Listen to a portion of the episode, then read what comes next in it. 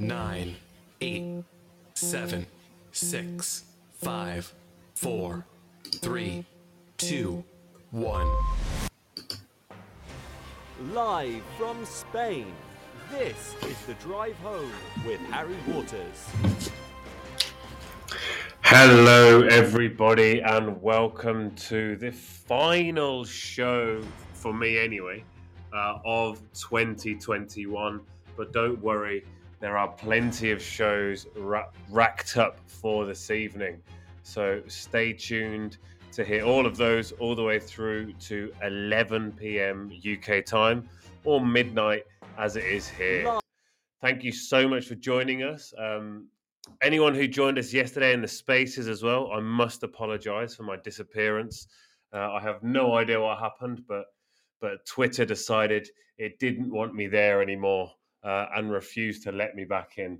But luckily, I could go on listening to my my wonderful colleagues uh, as they continued the theme of best and worst Christmas presents, uh, and then on to Staff Room uh, 101. So, what do we have in store today? It's not as festive as it could be, but it's also obviously is uh, a festive delight. We'll be talking to uh, Cecilia Nobre all about her journey uh, through ELT. We'll be talking about her professional development and her opinions on professional development. We'll also be looking at some different Christmas traditions um, around the globe um, in places that she's lived, in places that I've lived, in places that we've all lived. Uh, and of course, you are more than welcome to give us a call, share your opinion, share your ideas. As always, um, this is a place for us to to sit, to chat, um, and basically blow off steam. So this week has been a little bit, hmm, uh, I'm not really sure what the word is for it, but it's been absolutely crazy over here. So uh, we decided on Monday that despite the fact there was still three days left of school, it was probably best due to the um, rampant COVID outbreak um, to not send our daughter to school. So we've had a few days of homeschooling again. Um, and then today we received a WhatsApp from the the teacher.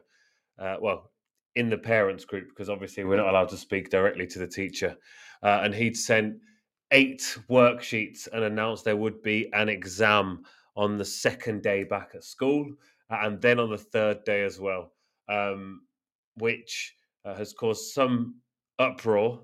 Uh, in this household, with both myself and my wife, uh, our teachers, um, and realised that an eight-year-old doesn't really need to be tested after a three-week holiday, um, and and we've assured our daughter that she doesn't actually need to do it. And I was kind of seeing if there was a way that we could get them all to go on strike and just simply refuse to do the exam, but I'm not sure that's the most responsible thing to do in the world, although it would certainly be a good way of setting down a marker for the education system. First, we strike for the climate, and then we strike for better education. Uh, yeah, so it's been a, a, somewhat challenging week because as a as a freelancer, I've had my last classes this week. I've also had there's a I've got a fair bit of um, administrative work to do. I, um, as you know, I work on a, a charity project, Kids Against Plastic.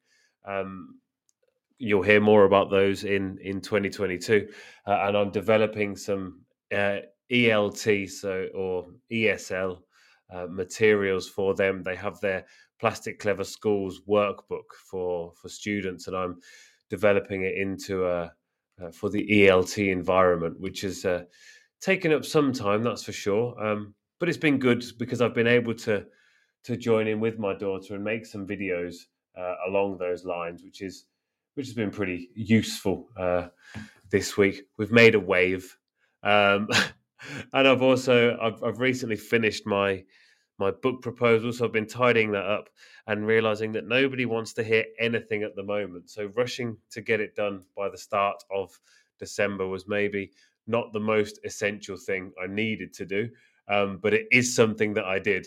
Uh, so uh, I did rush through and get that done. Um, and now I'm just waiting patiently until January. Um, and then other things that are coming up very soon. Well, guess what?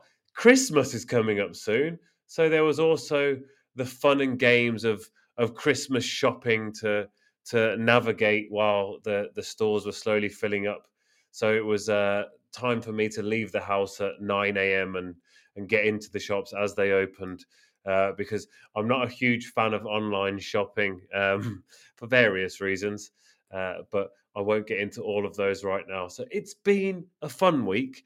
Uh, my my daughter is currently downstairs with my wife. Um, she is cooking up a storm. Let's say they're they're making a vegan chocolate cake, which is going to be, I'm sure, delightful.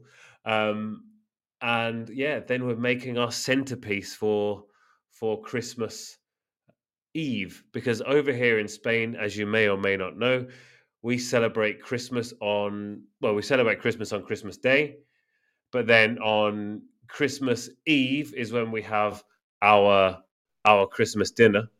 Um, so that is when we all eat and enjoy our uh, our meal. Now, I would advise this very strongly for anybody who is tr- a traditionalist for Christmas and they have their their 25th, they have their Christmas meal on the 25th.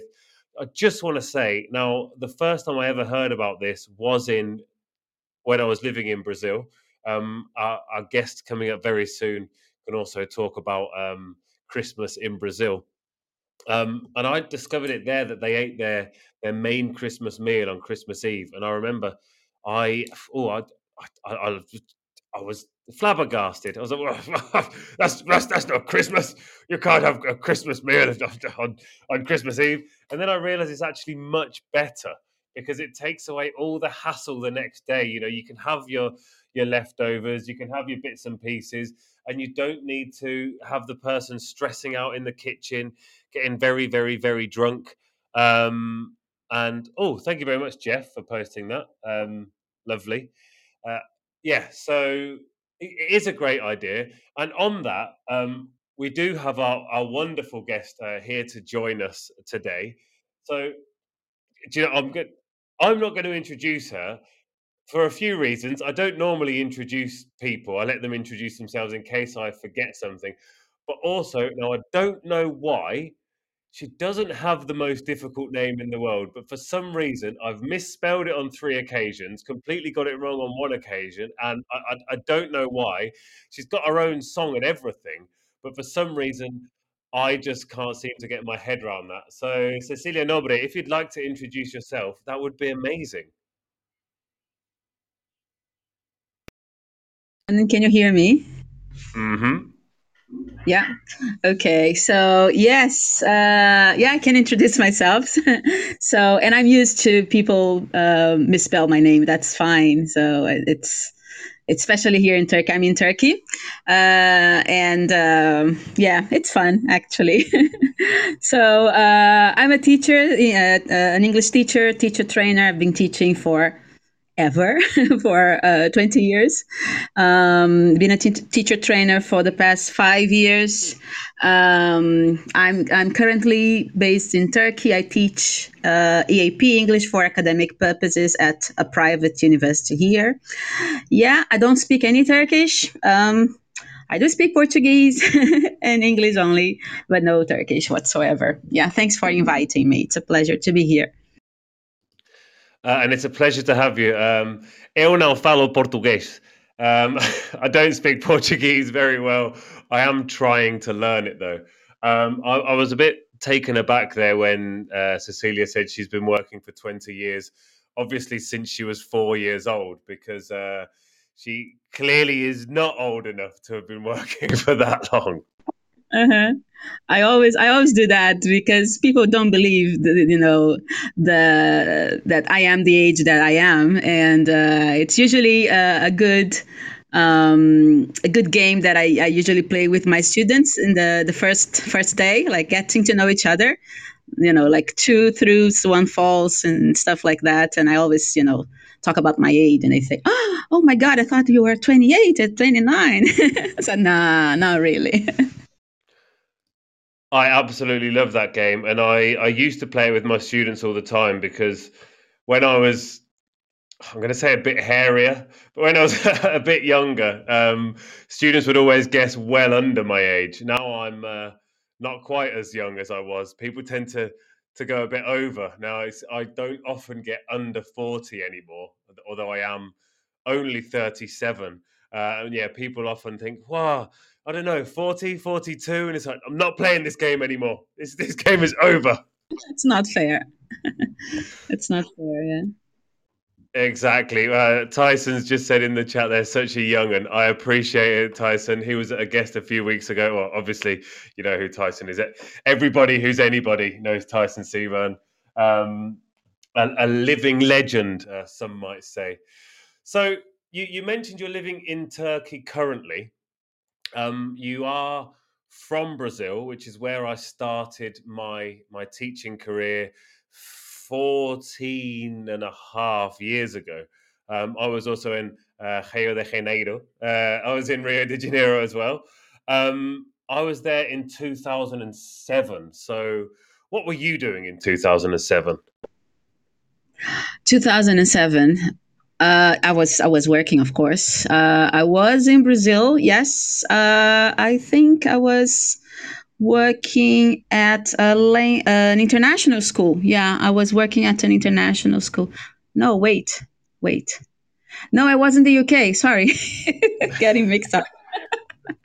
I was in the UK. Um, that's my my my dark uh, my dark past. I was married to to uh, an English guy, and I lived in the UK from 2005 to 2009 was the time when we were married. Then I went back to Brazil 2009. The mistake you made was marrying an Englishman. Um, they're the worst Englishmen. Abs, we we are the worst. oh, you're English too, Harry. I'm sorry. nothing. I'm sorry too. no, nothing against the English. Like just that specific person. But anyway, that's another story. Um, so I was in I was in the UK. I worked um, as a teaching assistant uh, in the UK in um, in um, in a primary school. Um, I think that was the my my only experience with children um, was working with children in the UK and, and in the beginning of my career in Brazil. I don't work with children anymore. I love children, but like teaching children is is a different story, right? I, it's not for me. I truly respect and appreciate uh, young learner teachers. Um, they need to have so much energy, so much creativity, right? I don't have that. I'm uh, I'm one of those I'm one of those weird uh, teachers that I, I, love teaching everything, so I just keep teaching. I, I, try and keep my my fingers in all of the pies. So you know, I have my I have three separate classes that I, that I teach, uh, like volunteer classes. Because I'm also, as you know, a teacher trainer and a materials writer um, and a content creator. I guess I could count myself as a YouTuber because I have a YouTube channel, but it just nobody likes it. So just an unsuccessful YouTuber. Um, but I, uh, I, I love all of the, the different ages. So I have a, a class of seven year olds. Then I also have a, a class of 15 year olds. And then I also have an adult class, one of which is face to face, one of which is hybrid. The other one is an online class because I like to try and practice all the different things I'm going to be teaching. Um, so my my Jeff has asked what are my my classes and subjects. My I'm I'm an English teacher. I'm a, an English as a foreign language teacher, um, and I've now because I've kind of focused myself in this area of sustainability. Most of my classes revolve around that. Whether I'm teaching grammar or not, I try and you know work my my calendar, my uh, everything to have a sustainable focus. So even if I'm teaching about sports, I'll have a sustainable focus on it. But yeah, I love the the range and as you say the energy is necessary but i couldn't be an only young learners teacher because i don't have the energy for that. Right right. And then uh, do you teach adults as well? I do i do teach adults. I've, I've got one class of adults that i teach online but then i also i have the occasional one-to-ones um, and then in terms of teacher training i guess I guess that's adults. Does that? come? That's what I want to know. Is a teacher trainer just a teacher by another name? Hmm. Good. Good question. I think to to be a good teacher trainer, you you you must have experience like va- vast experience as a teacher. Um, that's one of one of the the characteristics. But I don't know. I think um, it's becoming a trend, right? You know, at the moment, right? For sure, there are there are a lot of us. Um, there are a lot of us out there. Um, but yeah, I find I don't know. I I get a very similar energy um, like that the that kind of bubbles up in myself when I'm teaching a, a class as when I'm doing teacher training. The one thing I've found really different to teaching a class and teacher training is I always get a good vibe from teacher training. You know, when you have the other teachers in the room, there's always a good vibe coming off them. There's often the one person in there who wants to ask the awkward question and wants to make you stumble. But there's that's just that one person. Usually that's me um, on the other side of things. But yeah, it's I always get a good energy from that. Whereas when you're teaching, you know, a regular class, it's sometimes um, it doesn't go according to plan. That's true. Yes, that's true. Although I, I really love the students that I have at the moment, the my, my group um, at the university, we we get along pretty well. Um, so yeah, but I, I, I see I see your point. I understand that, and I and I agree with you. I think it's a, it's a good exchange of of ideas and uh, experiences, right, among teachers. Yeah. One hundred percent, absolutely. Um, I can hear there's there's something going on in the street outside you at the moment. By the sounds of it, it sounds fantastic. I wish I was there for that. What is Call that? to prayer. It, Ah, it's a call to prayer. Um, you know, I'm in Turkey. I live near a mosque, so there is a, this call to prayer five times a day. well, at least you know what time it is. Yeah, exactly. And I've, I've seen on um, I've seen on Insta that is is it cold at the moment where you are? Um, I've seen on Insta that you you you appear not particularly warm. Yes, it's it's very cold at the moment. I bought three water hot water hot water bottles uh, for myself and my my dogs. so it's it's a bit cold. Yeah. Yeah, my I, I went for a walk. I, I take my dog every day for a walk, obviously, because you know I'm I'm a decent human being. Um, also, I don't like her to make a mess in the house.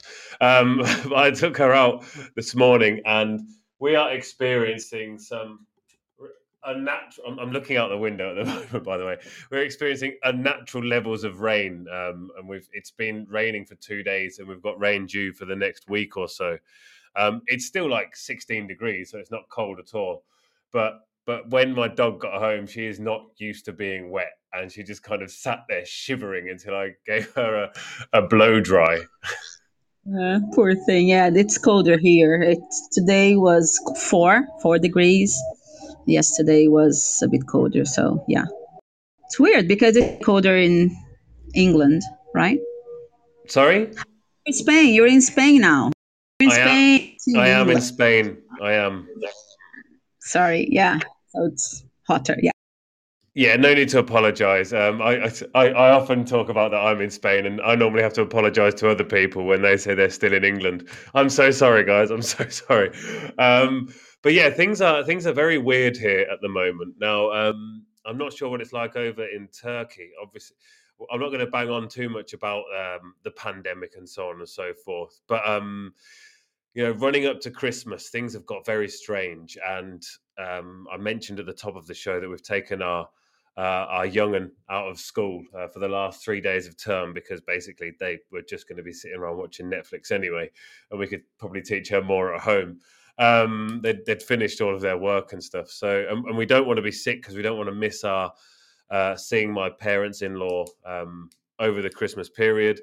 But the one thing is that I've found really odd. Now, I've got a lot of friends in the UK still, and, and one of my friends recently had COVID and he was in the center of town today, and they're giving out tests. Here in Spain, it is impossible. Well, in, in my town, in my village, in the whole area of Seville, it's impossible to get your hands on an antigen test. Um, what's it like in Turkey at the moment? Um, yeah, I um, I had to do the the PCR. Is it the same the same test you're talking about antigen and PCR. Is it the same? I'm not sure. No, the antigen's basically you spit on a stick and it tells you in 20 minutes if you've got it or not. The PCR is like the official doctor one that they have to run through the They lab. only accept the PCR here because uh, I had to do PCR a few weeks ago because there was a student in my class who who got COVID, um, and then the teachers had to to to to to check right. Um, so, but fortunately, the my university covered the the costs. So I'm not I'm not sure if it's if it's easy to to be honest um, for for most people. But I know you can go to to private clinics, hospitals, and and get you know do the test in one day, and then you the following you get the result on, on the following day. So um, yeah, but it's increasing here. The cases are increasing, unfortunately. Yeah, and I think it, that's a worldwide problem, right? Exactly. And that is enough said about that for today because it's nearly Christmas. So, what we need to do is spread some joy and spread some cheer. Um, and I'd like to know um, before we go away to the, the news and, and adverts, um, I would like to know what are the, the different Christmas traditions you've experienced around the world. Now, I have a, a class with. Um, Oh wow! It costs hundred dollars in Australia for a lateral flow test. It, it costs six euros here, SEMA, um, so not quite the same.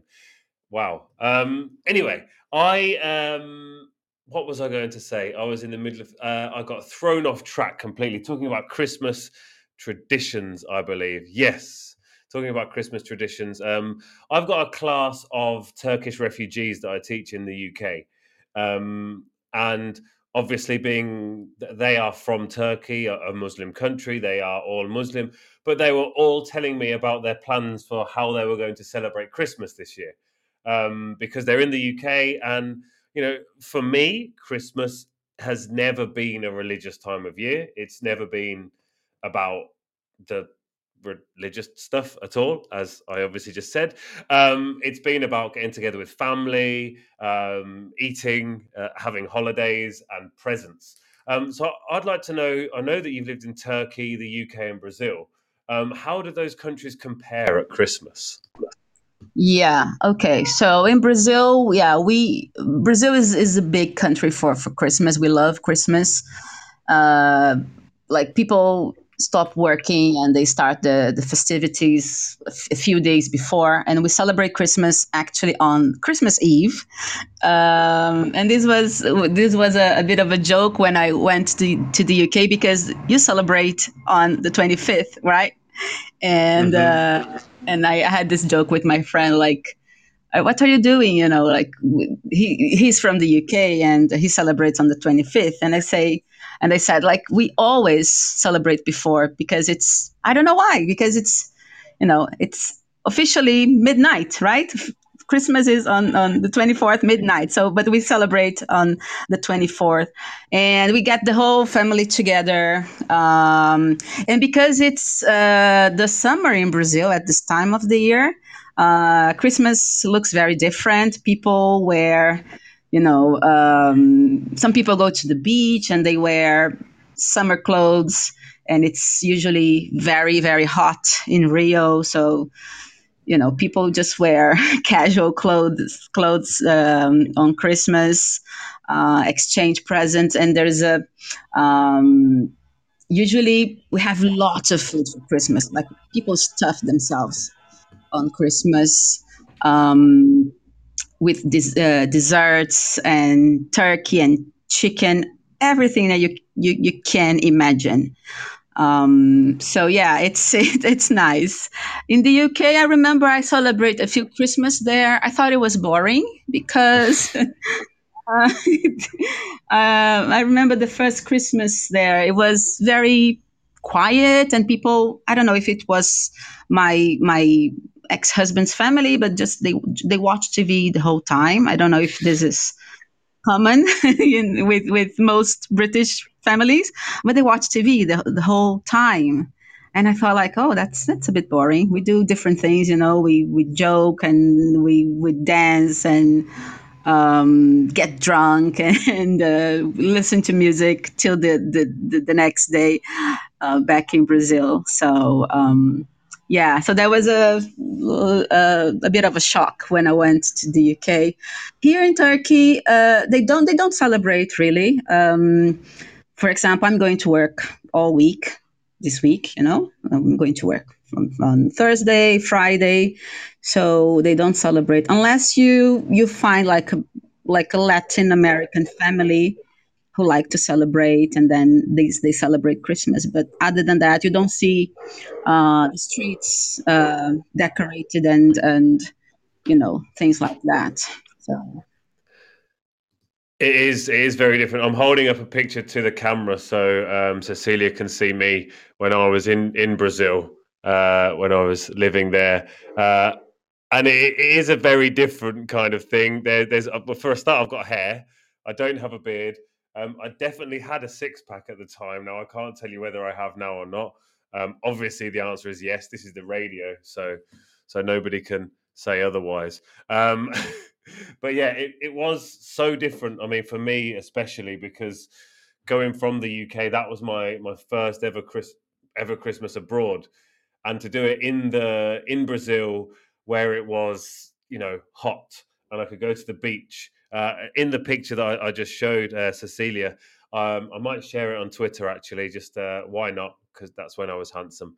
Um, because I've got a bottle of champagne in my hands. I, I do not drink champagne. I never have drunk champagne. I don't think I ever will drink champagne. I just find it absolutely revolting. Um, I, I don't drink anything really. Um, I drink once a year on my wife's birthday, and I drink rum and coke. But um, that's that's all I drink. So it, when I was in Brazil, I did drink a bit more. Um, I did go to Lapa, and there were quite a few uh, caipiroshkas um, that I had in in Lapa in in Rio, and they ended. Um, they they didn't end very well. yeah, you mean you you meant caipirosca from caipirinha, right? Mm-hmm. Yes, with different fruit and uh, yes yeah, caipirinha is a very nice, very nice drink, very popular at this time of the, the year, especially for for celebrations. Yeah, I just uh, read uh, uh, who was that? Jake asking like no games. Jeff, no games. Did you ask me or? I, think he was asking if there were any Christmas games in Brazil. What are the traditional Christmas games that you might play? Because in the UK, we, you know, because it's so cold and we can't go outside, we have to play all sorts of games and read cracker jokes and you know that kind of thing. Um, I think yeah, people play just just cards, card games, and um, but I don't I don't think it's it's very traditional. No, because as as I said before, it's hot, so some people just just go outside and you know go to swimming pool or something. So I don't remember playing games with my family. People are just just too drunk to play games. just too drunk. That's fair enough. That's fair enough. Um, I am going to shoot off for the news, and that will be around six minutes and 20 seconds. Um, when we return, we're going to dive into CPD um, and um, professional development and stuff. Uh, I'm also going to ask my daughter if she can maybe turn it down a notch or two because she's being quite loud right now. I imagine uh, the entire audience can hear her. So I'm going to shoot off uh, the news and some adverts. Um, when we come back, we'll be talking about CPD, the benefits of it, and uh, how we can do more. Are you looking to take your phonics practice forward? Then Little Wandle Letters and Sounds Revised is the program for you. Created by two schools with an excellent track record in phonics, Little Wandle Letters and Sounds Revised will help all children become readers and ensure no child is left behind. The programme offers complete support for your phonics teaching, alongside classroom resources and fully decodable readers from Collins Big Cat. To find out more, follow at Letters Sounds on Twitter, Facebook, and Instagram, or join a free briefing by visiting littlewandlelettersandsounds.org.uk. Teachers Talk Radio is delighted to support Winston's Wish, the UK's childhood bereavement charity. Winston's Wish supports children and their families after the death of a parent or sibling. They provide emotional and practical bereavement support. Expert teams also provide online resources, specialist publications, and training for professionals. Find out more about Winston's Wish and pledge your support at www.winstonswish.org. This is Teachers Talk Radio, and this is Teachers Talk Radio News with Gail Glenn.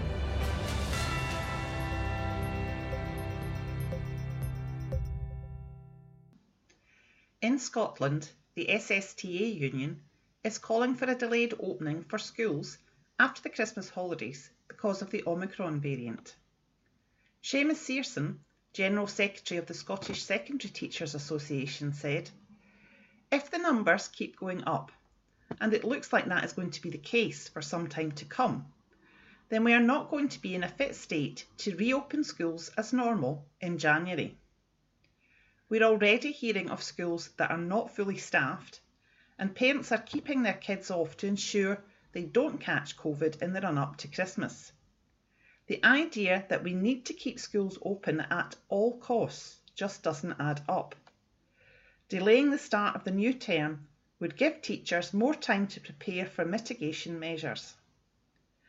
A Scottish Government spokesman said, The Scottish Government is not considering school closures. As the First Minister has made clear, protecting the education of children and young people remains a top priority.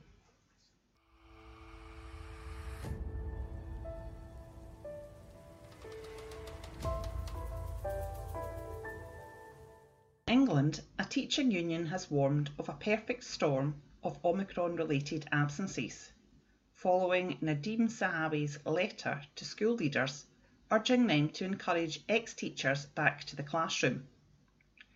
General Secretary of the NASUWT, Dr. Patrick Roach, said, Far more action is needed to improve the current market for supply teachers, which is nothing short of a national scandal. The government must address the delays with the DBS clearances and meet the costs of DBS certification so those teachers who do return to the profession are not left paying the bill. Dr. Roach said that without guarantees from the government on teachers' pay and working conditions, the teaching supply crisis will continue for some time to come. This has been your latest Teachers Talk Radio News with Gail Glenn.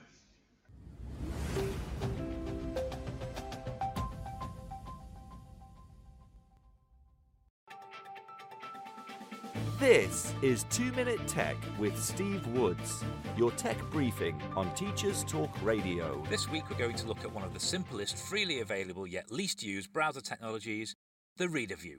Chrome versus Edge. Let the battle commence. On screen 1, I have Microsoft Edge weighing in at the cost of £0. On screen 2, I have Google Chrome also weighing in at the cost of £0. Round 1, opening Reader View. On the Edge browser, the Immersive Reader feature is built in and can be activated by a button on the address bar, by typing read followed by a colon in front of a URL, and also you can simply press F9. Before you can open Reader View in Chrome, you have to install it as an extension. It's free and not difficult. Once installed, you'll find it in extensions located to the right of the address bar. One point to Immersive Reader. Round 2. Features. Both come out fighting with the Read Aloud feature that allows the user to adjust the read speed, skip forward and back, and change the voice that is reading. They both also highlight the word being read. Chrome Reader has a volume control, which is a nice touch if not using headphones. One point, Chrome Reader. Round 3, Readability. A big feature for Reader Views is the ability to change the formatting to suit the user. Both allow easy changing of font size, font, and text width on the screen, but they differ in background colour features. Here is where Immersive Reader offers quite a bit more.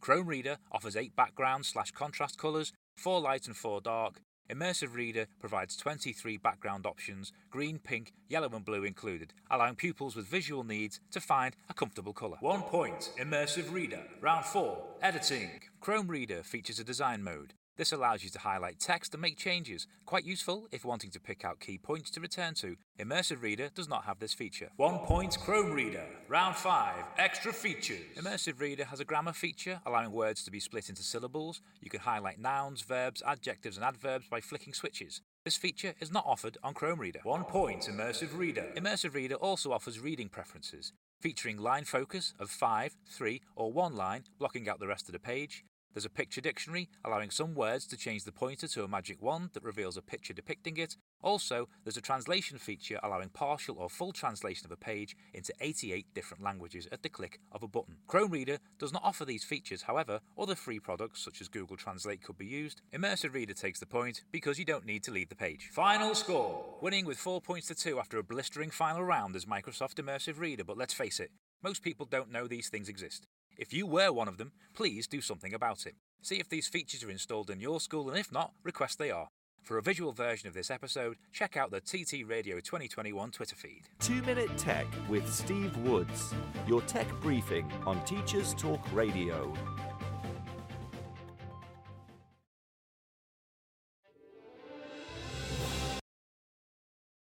We are back. Um, thank you very much for the news. Um, and yeah, we're back here. We're going to be talking about uh, CPD very, very shortly.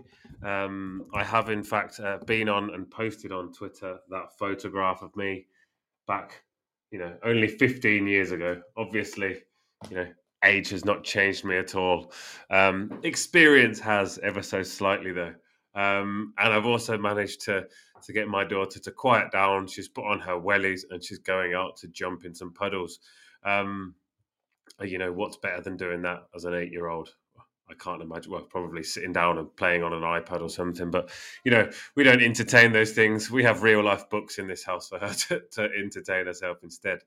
So, um, CPD, um, something I love because it, well, it helps me work um, for a start because people get CPD from me, but like for myself as well, it's it's it's really really important. And what I I love about uh, Teachers Talk Radio, and especially from being able to do the show myself, is I kind of get a whole bunch of CPD once a week from like these professionals in the field. So it's really really useful uh, to me. So first up, um, Cecilia, how obviously you care a lot about CPD. Um, what was it that kind of first sparked your interest? Hmm. Yeah, good question. I think um, I think it was years ago when I decided to take my career seriously. You know, I decided to to to be the best version of myself. Um, so I think perhaps maybe when I finish my my undergrad um, course like years ago. Um, and I decided that, yes, this is what I want to do, you know, and I wanted to do more and more. Um, and then fast forward uh, a few a few years, um, I started uh, an MA in uh, teacher education, and then I fell in love with um, CPD and academia as well. Um, so yeah, I started reading more articles, more research, and um, got involved in, in more initiatives, you know, CPD initiatives in and out of uh, university. So um, I think that was perhaps the beginning. Yeah.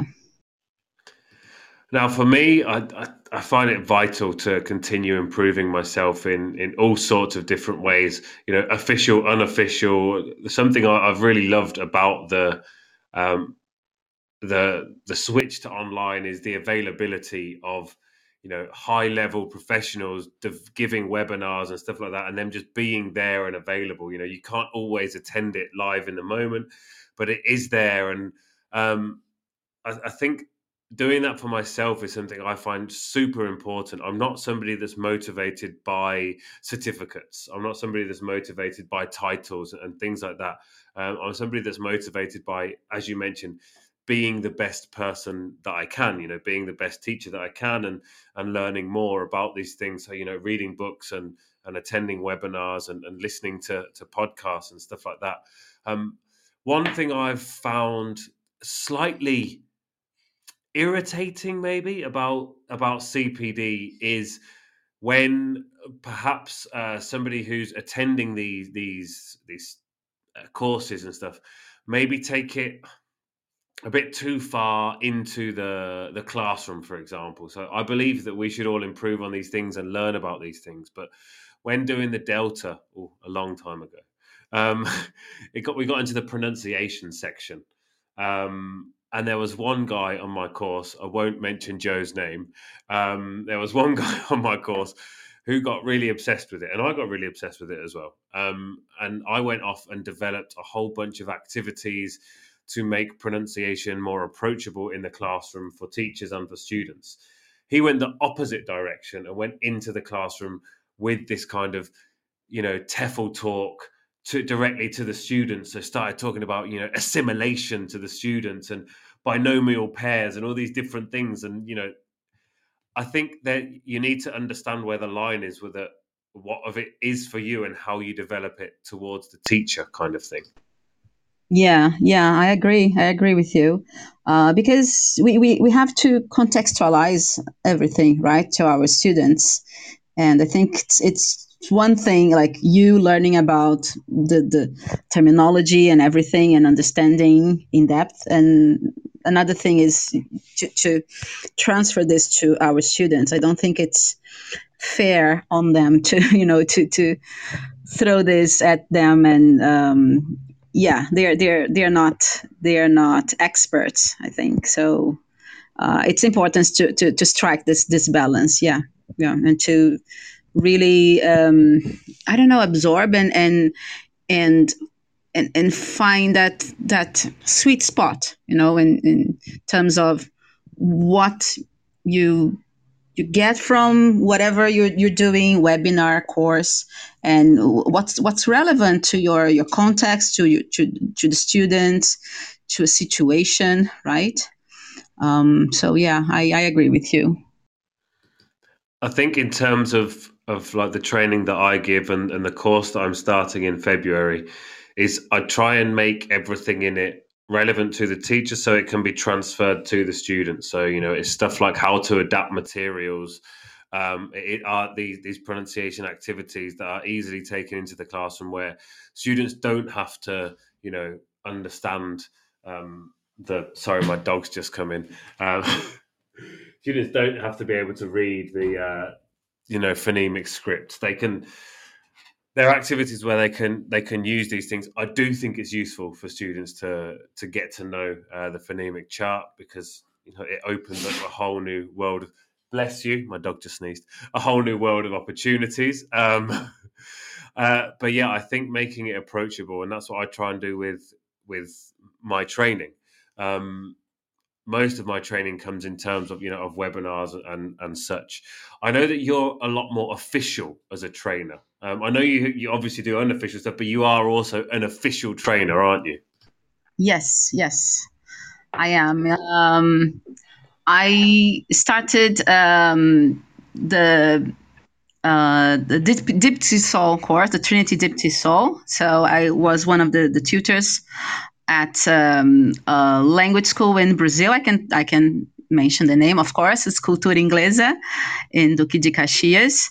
Um, so that was that was my my first, let's say, official um, trainer position. Yes, and I'm very very happy with with it. Um, I delivered some some lectures, observed some some lessons, and I'm going to um, to be one of the tutors of their Cert TESOL course.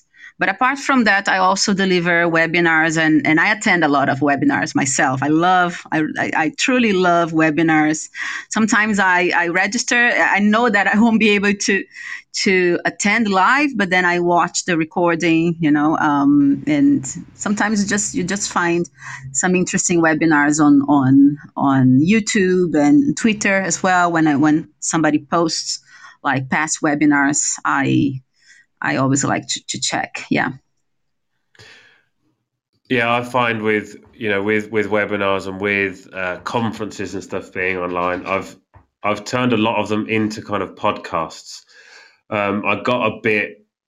Um, I'm trying. I don't really know how to say agobiado. In it's it's a Spanish word, like when you get stressed out by stuff. I'm not really sure the exact translation, but you know, going to a few online conferences and just being all day on the computer, I, I stopped getting anything from the kind of last few of them. The first ones were brilliant, but then as it kind of went on and on, I you know I'd, I'd lose it. It's not like a face to face conference where you go in there and you know you get to connect with people and you know touch their faces.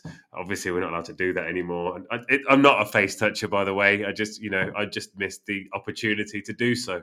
Um, but obviously, there are these benefits of it, and stuff like being able to take the dog for a walk um, while you're you're listening. Um, maybe you're not joining in. Maybe you're not as connected. Um, but I don't know these. I do love I do love webinars, and I, when I went to my first one ever, I hated it. I was like, oh, how can you turn a web seminar? What a horrible portmanteau. Um, but I've, I've changed somewhat, and I do. I really enjoy them because it has meant I've been able to connect with and learn from so many people I would not have had the chance to learn from. You know, usually I'd go to maybe two conferences a year. You know, I'd go to ACEIA every year, which is here in Andalusia, and they occasionally have like special guests. You know, we've seen we've had David Crystal here in the past, which was mind blowing. Um, yeah, it was absolutely out of this world. You know, we had Penny and we had some really big people here in Andalusia. Um, but then I'd also go to to TESOL in uh, here in Spain. But other than that, like a lot of the conferences would be outside my budget, be impossible to get to. You know, I couldn't go all the way to Barcelona to innovate or whatever. This year, I've been to so many. It's been brilliant. Same thing, yeah. Same thing happened to me. Yes, it's uh, some of them are are free, and um, some of them are really inexpensive, right? So affordable. So it's it's um, the benefit, and I think another uh, th- another thing that I really like about online conferences and and, and webinars is the fact that, uh, like you said, you can you can um, get to know lots and lots of people from from different countries, different backgrounds, and you can also. Um, I think the, the interaction through through the, the webinar, you know, the, the, the chat box and the questions are really rich because um, I think people are more used now. People are more used to attending webinars, and and there is a lot going on behind. You know, just uh, behind. Uh, you know the the the speaker. You know, just that's not just it's not only the speaker delivering the webinar, but there's, there's a lot of conversation going on and exchange right? So sometimes i i what i what i do is i take screenshots of the conversation because i think it's so interesting. People mention uh, books and they talk about their experiences. They, they they they talk about you know so many many interesting things. So sometimes i just screenshot because i want to read that again. I want to to to to google the book that somebody mentioned you know? So it's really nice yeah um, one thing I would like to talk about now um, is so talking about these online conferences and, and conferences in general. Um, one of my TEFL heroes, the TEFL wizard himself. Sorry, it's just started absolutely chucking it down. So my daughter came home. That's what the the racket was. Um, one of my TEFL heroes, an absolute TEFL legend, uh, Chris Rowland. Um, you know, he's a teacher trainer here in in Seville. Um, and when I went, first went to ACEIA, I went to one of his sessions and I was just kind of left dumbfounded by the way he presented. Some of his ideas were incredible. Some of them were incredibly impractical because you can only do it if you only have one class. You know, stuff like painting on bricks and stuff like that is brilliant, but I can't imagine having 15 classes and taking bricks in for all of them.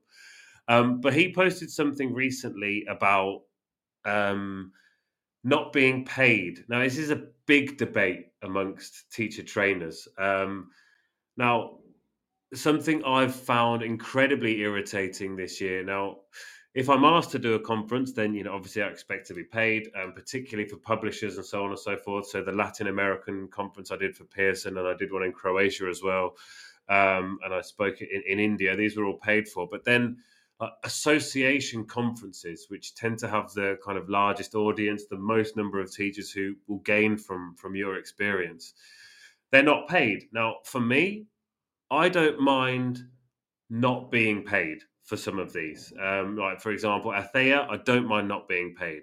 Um, what irritates me are the conferences you speak at where you have to pay to become a member of the association to then be able to speak at the conference. And it's like, I don't necessarily want to be a member of TESOL associations in every single different country. Um, and one of the ones that really got me this year was um, Braz TESOL. I had my my talk accepted, and then they said, "Okay, cool. Now you have to pay this much money." And I was just like, I can't afford that. You know, I can't afford to be paying that. I'm a I'm a freelance teacher. I'm a freelance teacher trainer. I can't afford to be paying, you know, 50, 60, 70, 80, 90 euros to all of these different associations to be able to go and speak there. By all means, waive my speaker's fee. I won't, you know, you don't have to pay me, but don't make me pay to come and speak for you. It just it makes no sense to me. It is really irritating. Yeah, I, I, I, I feel the same. I feel the same, and um, yeah, I, I feel the same. I don't mind not being paid, but at least they they could waive the, the fees, right, or give huge discount.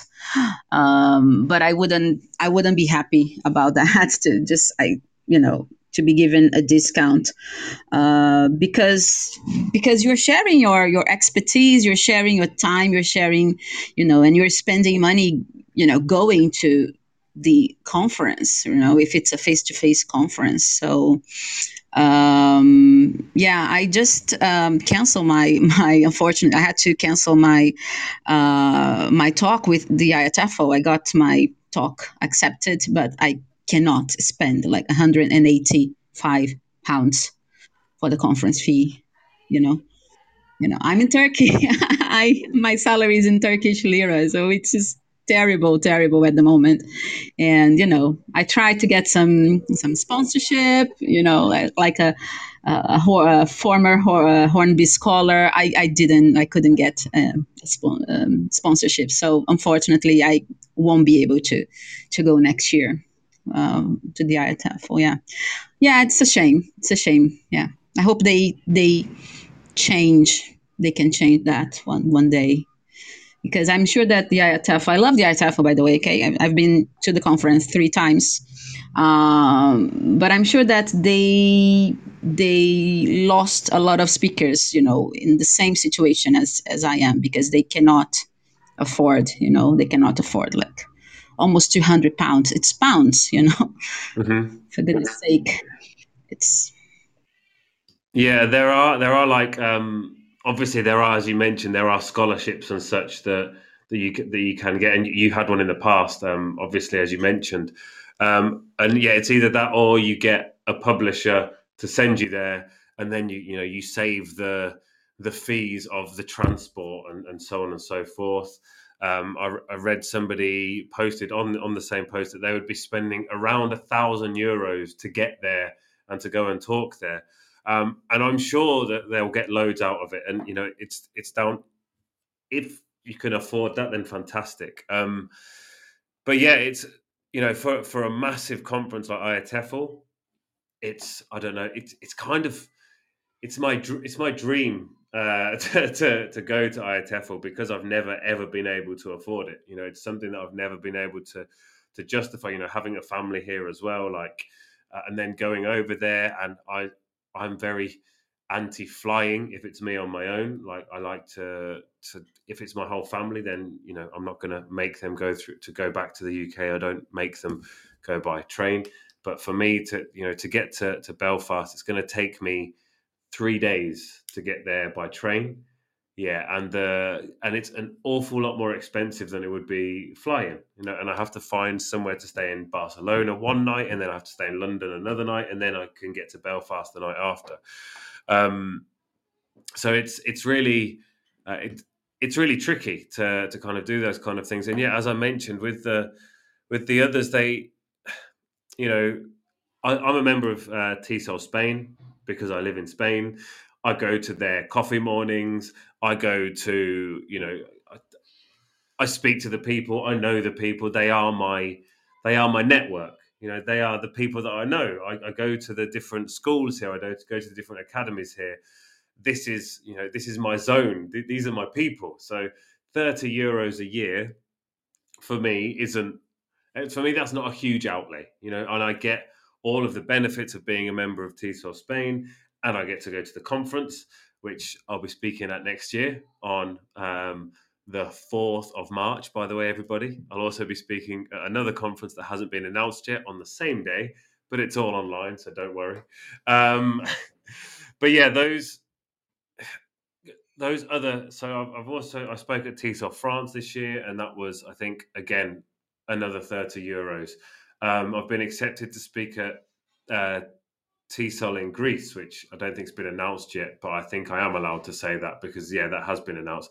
Um, but again, that's another fifty euros, and I think do do I, I I'm not sure I want to spend fifty euros to speak for 45 minutes. That's more than a euro a minute because I'm not going to then get the benefits of being a member of T- uh, TESOL Greece for a year. What am I actually going to get from it? I understand it with TESOL Spain you know, I, I like to keep the association going, but I don't understand how speakers' registration fees can't be waived. I don't understand how they can't just say, okay, you're a speaker, that's our gift to you is your registration fee. Because let's say there are 50 speakers, you know, that's that can't have such a huge impact on their on their final budget. I don't imagine. I don't know. And yeah, it, it was again the same with Braz TESOL. I was just I just couldn't I couldn't justify it. And unless you have a sponsor, then it kind of the costs just really spiral. Yeah, it's a, which is a shame. Yeah, it's a, a real shame because they, as I said before, they are losing great speakers because you know not everybody can afford. You know, and and you would have to pay for your flight, right? Which I imagine it would be huge from Spain to Brazil, right? Uh, but this year it was all online, so it was okay. It was all online, and that's the thing that another thing that gets me. If if I were going there and they had to pay for the establishment, they had to pay for the catering, you know, all of that, then you can kind of understand it. But as it's all online, I know they still have their overheads, they still have people to pay, but the amount of money that's taken like the, the amount of money that's taken away for them to have to pay to actually host the conference is enormous. You know they they should be a huge reduction on the prices or or as i say to, to waive teachers fees but i don't mind going to those and, and i really enjoy those. It's and i've i'm really very fond of the um, moldovan english teachers association um, I, don't, I don't know why. I, I, really love them. They're really, really friendly. They're really nice. Um, and they approached me a while ago asking if I'd do a talk for their teachers. Um, and I thought, as it is a talk I'd done, I didn't have to prepare a new one. I was like, okay, sure, I'll do it. Just because I really wanted to speak in Moldova. I didn't go to Moldova. I, I, did it from the comfort of my own home. But to have the opportunity to to go there, and obviously they didn't charge me a fee, and I said I'd waive my speaker's fee. Um, but yeah, as I mentioned, if it is for any kind of publisher or something like that, there is definitely, you know. A, a responsibility, I think, for speakers to to demand a fee. Right. Yeah. Yeah. I agree. And because it's it's it's our work, right? It's it's like you're you're teaching a lesson. Yeah, teaching. So it's why wouldn't I like to be paid for that, right? So I think it's a way. I think it's something that Chris mentioned. It's it's a way of, you know, acknowledging and and you know to show that they are valued. You you know. Yeah, exactly, and it doesn't have to be a huge amount either. You know, it could be a nominal amount. So it, you know, as I say, waive the speaker's fee, or I don't know, here's here's 15 euros you know i don't know 15 euros or 20 euros something something small um, but I want to know what are your CPD goals for next year? What are your CPD goals for 2022? Yes. Well, I am going. Well, um, uh, for me, right? Not that I'm going to to deliver, but for for my own development. You mean? Yeah. So I'm going to um, do a course with, uh, I am so sorry, I forgot her name, with a teacher. She promote her her course on um, corpus um, for you know application of corpus in, in, in the classroom. It's going to be in January. Um, there's another one that I'm going to do that I forgot. I registered, but I I forgot. It's in the beginning of the year. I need to to, to double check. Um, but to be honest, I sometimes when I when I see some interesting courses, um, I like to get in touch with with the, the, the course developers, with the teachers, then the trainers, just to understand more about it. Um, but this year, for instance, I did like five courses, and I was a little bit overwhelmed. I don't want to enroll on on too many courses. Um, but my aim is to attend some webinars um, some webinars depending on, on the topic. Um, I also love interacting on Twitter. I think this is Twitter and, and social media in general. They are great channels for, like you said, for um, what did you say, informal? Informal CPD? Mm-hmm. Yeah. So um, Steve Mann in his book they, they call uh, they call it in the wild. So it's CPD in the wild. So it's not uh, bound to any institution or, or, anything. So I really love this this kind of CPD where you just have a chat with teachers, you just interact with them. So um, yes, so uh, that's Twitter. I also run a Facebook group, and um, it's it's really uh, good for me because sometimes I um, um, deliver like live chats on the group, and I'm always reading what people write and the questions that teachers have. You know, it's great for me because I. Um, I see what you know what teachers need and their their you know how uh, their struggles and I can think about you know how I can help them and and um, and what would I say to to that teacher. So I also like to to to read what teachers write. Um, also, in terms of reading, I have some. I bought some books this year. I I need to get started. Uh, I bought the one, the teacher training one by John Hughes I haven't started yet, but I am, I'm definitely going to start next year. Um, so yeah, and I'm uh, applying for a PhD. So let's see. I need to get a scholarship first. So let's see if this is going to happen. Yeah, I absolutely like you say this this CPD in the wild. For me, one of the things that really massively helped was the TEFL Development Hub on on Facebook. It's it's fantastic. They have you know regular webinars on there. I've I've spoken at two of them by the way, uh, but you know that's just me. Um, I, I you know I know those guys pretty well, and they've you know been they've been around since I started teacher training back in 2013. Um, wow, that was a long time ago. Um, yeah, they've been around the whole time and they've like supported me through their various organizations. So it's been it's been lovely to to connect with them. And yeah, so many podcasts as well. Like ELT CPD is an amazing one. Obviously, Sponge Chats really really good. Um, and yeah, this kind of informal stuff. I really really want to do um, Emily Bryson's uh, graphic facilitation course.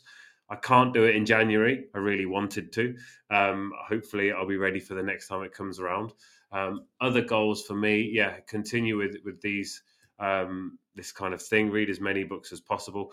Reread Tyson's book, obviously. Um, How to Write Inclusive Materials, brilliant book. Um, hopefully, get my own book out. Um, and I've got a course starting in February. It's a pilot course because it's the first time I've done it. It's called Creating a Greener Mindset. Um, so anyone who wants to go on the pilot course for that, it's it's a way of helping um, helping teachers um, develop their classes to be a bit greener and help their students to become greener thinking and help themselves become greener thinking as well without you know without reinventing the wheel you know ways of getting it into the class and making it accessible to students and easy for students to get their hands on but also helping students understand it and believe in it and care about it. Now there's i'm doing a talk um, in march about how to um, get sustainable materials into your teens and adult classes because it's so much easier to do with kids. You know, with a kids class, it's so easy because you can just brainwash kids as an adult, as a teacher. You can just brain, you tell them and they're going to believe whatever you say. Um, it's much more difficult with your uh, with your teenagers and your adults. You know, you you have to be able to find what motivates them, um, and a lot of the time it isn't just we want to have a nicer planet. You know, with adults, yes, a nicer planet for your kids is what you hope would be the primary motivation for those who have kids. But the the sad fact is, one of the really big things is the primary motivation for most adults is money. Like, you know, can I save money doing this? Most people think to be sustainable, you need to be rich because you have to buy all the expensive things here, there, and everywhere it's not really true. Um, so yeah, like showing that kind of aspect of it, and for teenagers, the one of the biggest motivators is their popularity on social media, which again is quite sad, um, but it's tapping into those different areas. So I'm going to be looking for, for my own course and for my own development of my um, trainees, I guess I'm going to be looking more into the the motivation behind, you know, for teenagers and for adults. So that's going to be my my aim, I think. Um, and what is your aim for your trainees for next year? Yes, yes. Um, first, I um, can I talk about the book because it's a way of yeah. I, was trying to give you a discreet way of, of rolling into the book there. Um, I would love for you to talk about the book. That would be incredible. Yeah, so the book is on video to support um, reflection and, and um, professional development. So I'm co writing a book with um, Steve Mann, who was my uh, my professor at Warwick, Warwick University, he invited me to, to write this book because he, he knows I love videos in uh, teacher development. Um, and I, you know, I started uh, doing research on it in, in my MA. Uh, and also with Laura Baecher, who is um, from the US, and she's also interested in videos for teacher development. So um, my aim is to to um, continue writing the book with with them, and um, it's really nice because they're like they're like my heroes and my idols. So I learn a lot from from them. They are more experienced than I am, uh, so it's always great. Sorry, lots of noise from the children. children, yeah. It's always great to to get you know to get together with them and and uh, discuss um, the the areas of the book that we're going to to explore and um, I can also meet other other uh, trainers and teachers who use videos in their professional development. So it's a great way to network and see what other teachers are doing. For example, how do they use videos in um, you know, in peer observation and, and peer reflection, you know. Do they use videos? Do they watch their own videos? Do they record their lessons, uh, their online lessons or face-to-face lessons? How, how does that, you know, how does that happen? Um, so is there a kind of framework for reflection? So it's it's really interesting. So I'm going to to dive into that next year. That is amazing. It's funny you should say that actually, because you know, as as you can probably hear in the background, the the the ruckus that's going on um, is the person I used to work with, um, who uh, I did my own my my self assessment, my self observation. Sorry, uh, that was the first time I'd ever used video to u- do self um, observation, and it was amazing. Which is one of the good things, I guess, about teaching online because you can now do that. You know, every single class if you want to, and you can look back at it if you would, if you have the time to do that. Obviously, you don't. Um, but yeah, I found it incredibly useful. Um, I thought it was super useful. So I can't wait to get a signed copy of your book because um, I'll be asking for a signed copy. Don't you worry. I don't normally buy books in paper, to be honest. I'm I'm kind of for my daughter, I'll buy secondhand books like for, for her to read. But for for new CPD books, I almost always go ebook. Uh, I've actually had my ebook now for for nine years, and it's still going strong. So that's all of my uh, book CPD goes there. So you might have to come over to, to Spain to sign my ebook. It'll be great to to to go there and sign. Yeah. So. Um, yeah, but when you, when you mentioned uh, self observation, you don't have to. I mean, teachers don't have to record the, the full lesson. You know, if they record like a few minutes 10 15 minutes that's enough you know depending on the focus of the lesson uh, and the, the, purpose of the observation so they, they they can record they can make it easier for them. That's what i'm saying you know they, don't have to because that's really time consuming and we we don't have time to rewatch a one hour lesson right? But if it's 10 minutes 15 minutes you can get they can get a lot from that. And especially if they have like a framework you know like some some guidelines on on you know that that can can help them observe and and, and notice things this can be really beneficial to to teachers and, and trainers yeah yeah, I think that the guidelines are definitely the key. I remember when I started observing other people, um, and I, I, had no guidelines. My the director of the school I was at was like, "I really love how you teach you're going to be the assistant director of studies. So I suddenly got promoted. You're going to do all the teacher training, and I want you to do all the observations. And suddenly I was like, okay, cool. And I, I, went into my first observation. I was like, I don't teach like that, so that's bad. I didn't teach like that, so that's bad. That's bad because I didn't. And then suddenly I thought, hang on, not everybody teaches in the same way as me. Maybe I need some guidelines. So obviously I went on a course. I learned how to actually uh, observe people properly um, and give decent feedback, um, which I think I'm quite good at now. Um, I've definitely learned a lot from Michael Brand, who's the, the teacher trainer for Pearson. Um, I've learned a lot about my feedback to not just do, now please excuse my language here, the shit sandwich you know, where you say something good, something bad, something good. It, that doesn't all, you know, everyone can see that. You know, even an eight-year-old child can see that coming. It's you know very, very, very, very basic. So I've learned a lot about how to give decent feedback. Um, and I'm sure I'm going to learn more about how to do it when I read your book, when I read how to observe myself with video. Um, we are just going to shoot off for just the adverts this time. We'll be back in a couple of minutes, um, or we're going to talk a little bit more. I'm going to ask you a bit of a, a quick fire quiz so we can learn some more about you. Don't worry, it's going to not going to be anything too personal. Um, just going to ask you a few questions, but we'll be back in about two minutes. Are you looking to take your phonics practice forward? Then Little Wandle Letters and Sounds Revised is the programme for you. Created by two schools with an excellent track record in phonics, Little Wandle Letters and Sounds Revised will help all children become readers and ensure no child is left behind. The programme offers complete support for your phonics teaching, alongside classroom resources and fully decodable readers from Collins Big Cat. To find out more, Follow at Letters Sounds on Twitter, Facebook, and Instagram, or join a free briefing by visiting littlewandlelettersandsounds.org.uk. Teachers Talk Radio is delighted to support Winston's Wish, the UK's childhood bereavement charity. Winston's Wish supports children and their families after the death of a parent or sibling.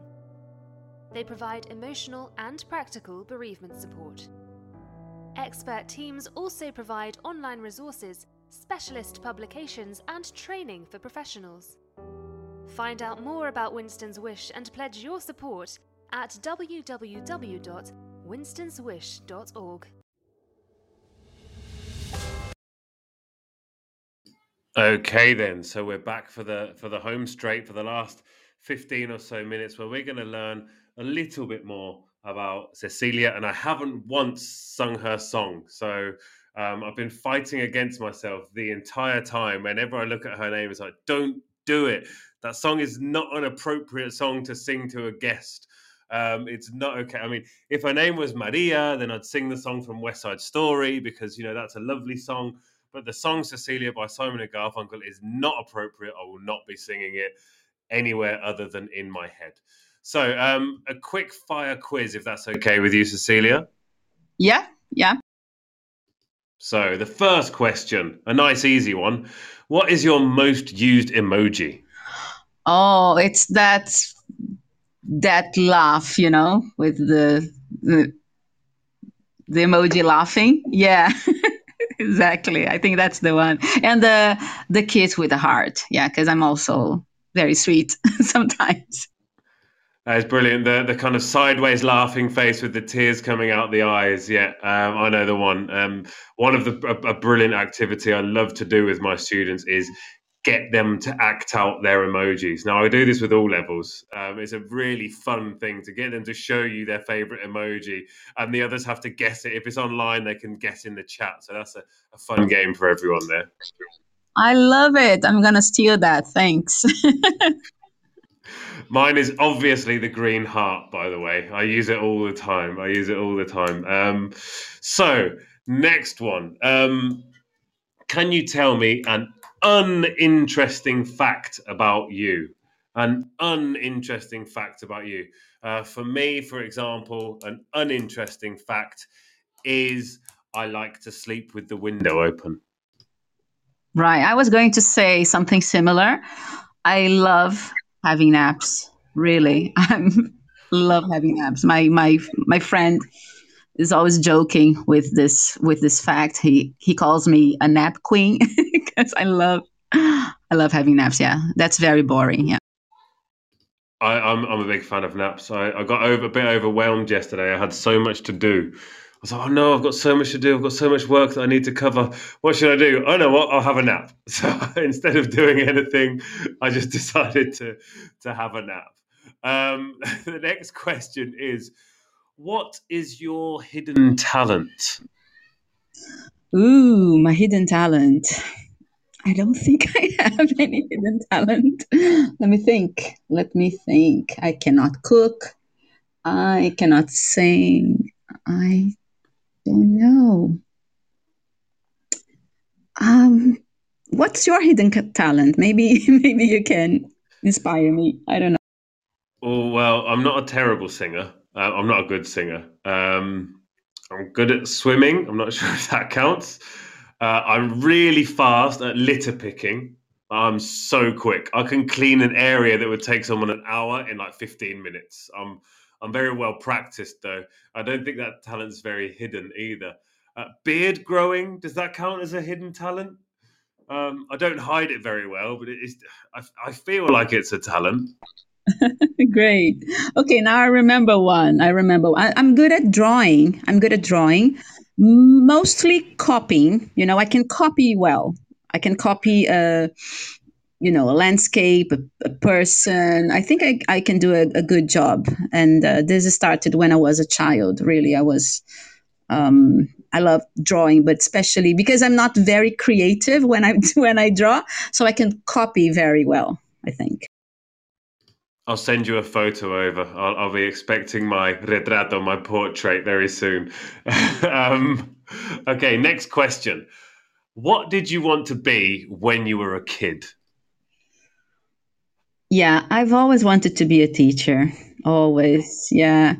I have a, a, younger sister. She's two years younger than me. And when we were children, we used to play like going to school and, you know, back in the day, you know, long time ago, you know, I used to have a, a blackboard, a real blackboard, um, chalk, and I would play with my sister. She was, she used to be my student, and I would give her homework and, you know, teacher in front of the you know the chalk and writing. I love i love writing on uh, with the, with the chalk. So uh, yeah i've always wanted to to to be a teacher. Yes well, that's good news. That's brilliant. Um, uh, it, it's good that you. I, I, I still don't know what I want to be when I grow up. Um, I'm pretty sure one day I'm going to grow up, but I, I don't know what I want to be when I get there. Uh, I, have got to admit, I'm pretty happy with um, the career I've kind of landed in now. I've, I've always loved teaching. Um, when I started teaching when I was out in, in South America, it was a way, a means to an end. I just wanted to travel. I wanted to see the world. Um, I, I, wanted to live in Brazil, which I got to do. Um, I, got to go up Pão de Açúcar so many times uh, whenever anyone visited, and up to Corcovado as well. There was these were dreams I always had, and to visit them, to go to the Maracanã, I was obsessed with stadiums. Um, but then when I came to Spain, I really realized that I loved teaching. That was kind of, yeah, um, I do love it. And now that I'm doing what I'm doing with teacher training and materials writing and stuff like that, it's it's really it's really nice.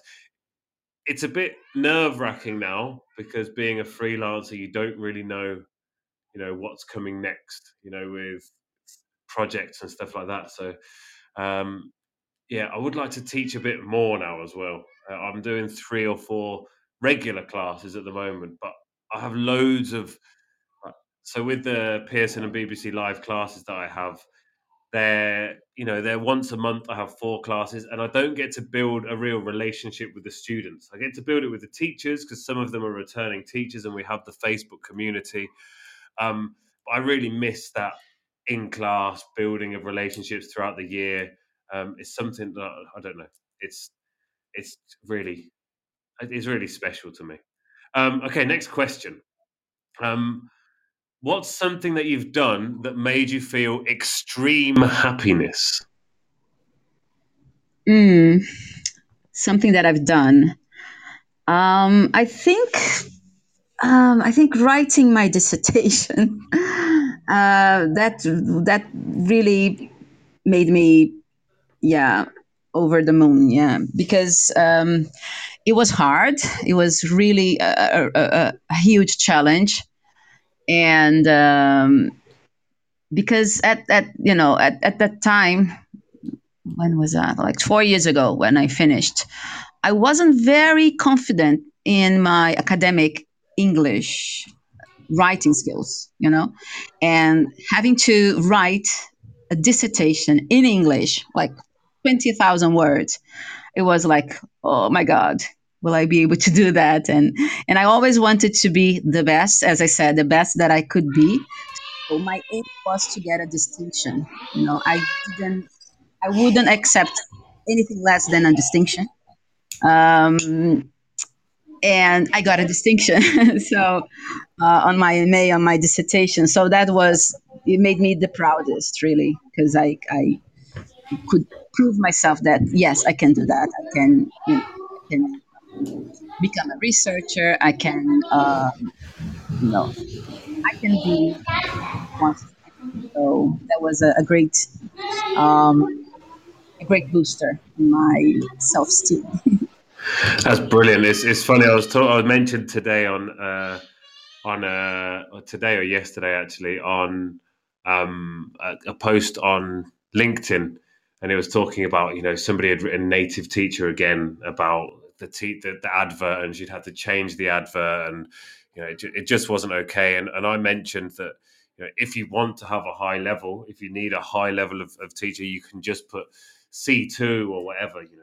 If you want to put a specific level then you can go with that. You don't need to say native teacher. And then i thought I don't think I'd particularly enjoy doing the C2 exam. You know, I don't think I'd doing the proficiency exam would not i don't in english i don't think i'd i wouldn't probably wouldn't ace it. I'd do all right. I'd do pretty well in the speaking um, and the reading i'd be okay but you know the the writing that they expect and the, the level from that it's you know it's it's dumbfounding. So i imagine your ma must have been oof, a real challenge a real challenge. Um, right then next question. So that's what made you happy where is your happy place? Uh, yeah, my happy place is is in England. that's that's where my heart is, and um, yeah, it, people find it funny because I never say like Brazil or Rio. Um, I've never seen Brazil or Rio, where I'm from. Like, I don't I don't feel that I belong there. You know what I mean? Um, and I had this this feeling with you know the first time I went to England and the first time I I lived there, um, and I really w- want to to go back there and live there. So um, that's that's my happy place. Um, I have friends there, so and I feel that I can be myself there. You know, so yeah, that's my happy place. I, I, couldn't agree more with feeling like you don't belong somewhere. I mean, I, I feel like I in my hometown in the UK. It's since I was about eleven, I realised that that wasn't where I was supposed to be. You know, that was a that was a you know I realised straight away that I didn't want to live there. I, it was a place I wanted to get out of. Northampton is not a lovely place, and I always talk about this with my live class students. You know, I always say, "Who's been to England?" You know, I don't know, touch your nose if you've been to England because you can't get them all to speak because there are 10 different classes with 30 students in each one. You know, you can't get 300 people. So touch your nose if you've been to England. Good. And then they all see that I'm English, obviously. And I say, okay, who's been to Northampton? All, all of them say no. And my first thing is, if you haven't been to England or if you ever go back to England, don't go to Northampton. Go anywhere else.